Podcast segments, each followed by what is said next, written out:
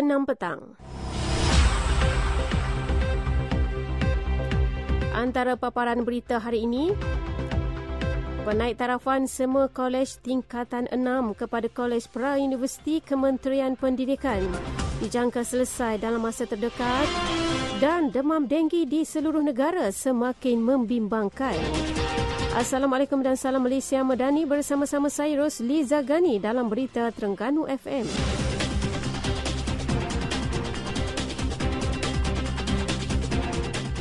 Berita sepenuhnya. Demam denggi di seluruh negara semakin membimbangkan.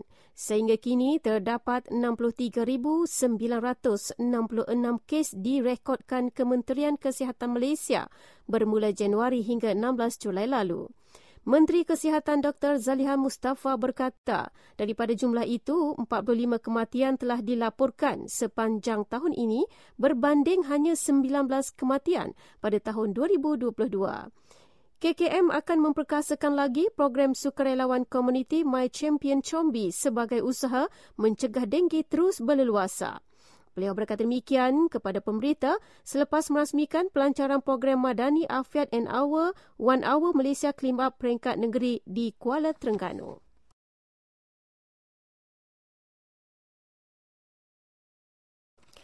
Penaik tarafan bagi semua kolej tingkatan enam kepada kolej pra-universiti Kementerian Pendidikan K P M dijangka selesai dalam masa terdekat.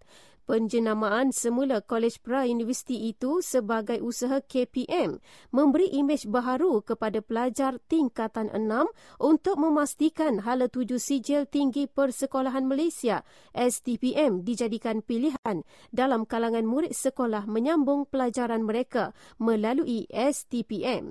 Menteri Pendidikan Fadlina Sidik berkata, terdapat banyak lagi penjenamaan semula berkait tentang tingkatan enam yang sedang diangkat bagi memperkukuhkan lagi laluan ke tingkatan enam khususnya pelajar lepasan S P M. Ketika ini, pengarah kolej pra-universiti yang sebelum ini adalah jawatan pengetua telah diberi autonomi bagi pengambilan pelajar tingkatan enam secara terus. Sebelum ini, proses kemasukan pelajar tingkatan enam hanya melalui tawaran K P M. Beliau ditemui pemberita selepas merasmikan Himpunan Pewaris Generasi Madani di Sekolah Menengah Sains Sultan Mahmud, Kuala Nerus. Pendidikan dan latihan teknikal dan vocational T V E T merupakan landasan baharu ke arah pertumbuhan ekonomi yang menggalakkan kemahiran teknikal. Ia juga menarik lebih banyak kerjasama multinasional dengan menawarkan peluang kerjaya kepada lepasan program itu. Presiden Persekutuan Majikan Malaysia Datuk Doktor Said Hussein Said Husman berkata, individu yang mempunyai kemahiran teknikal berupaya mengharungi kemajuan teknologi yang sedang dihadapi dunia yang banyak menyokong keperluan hari ini.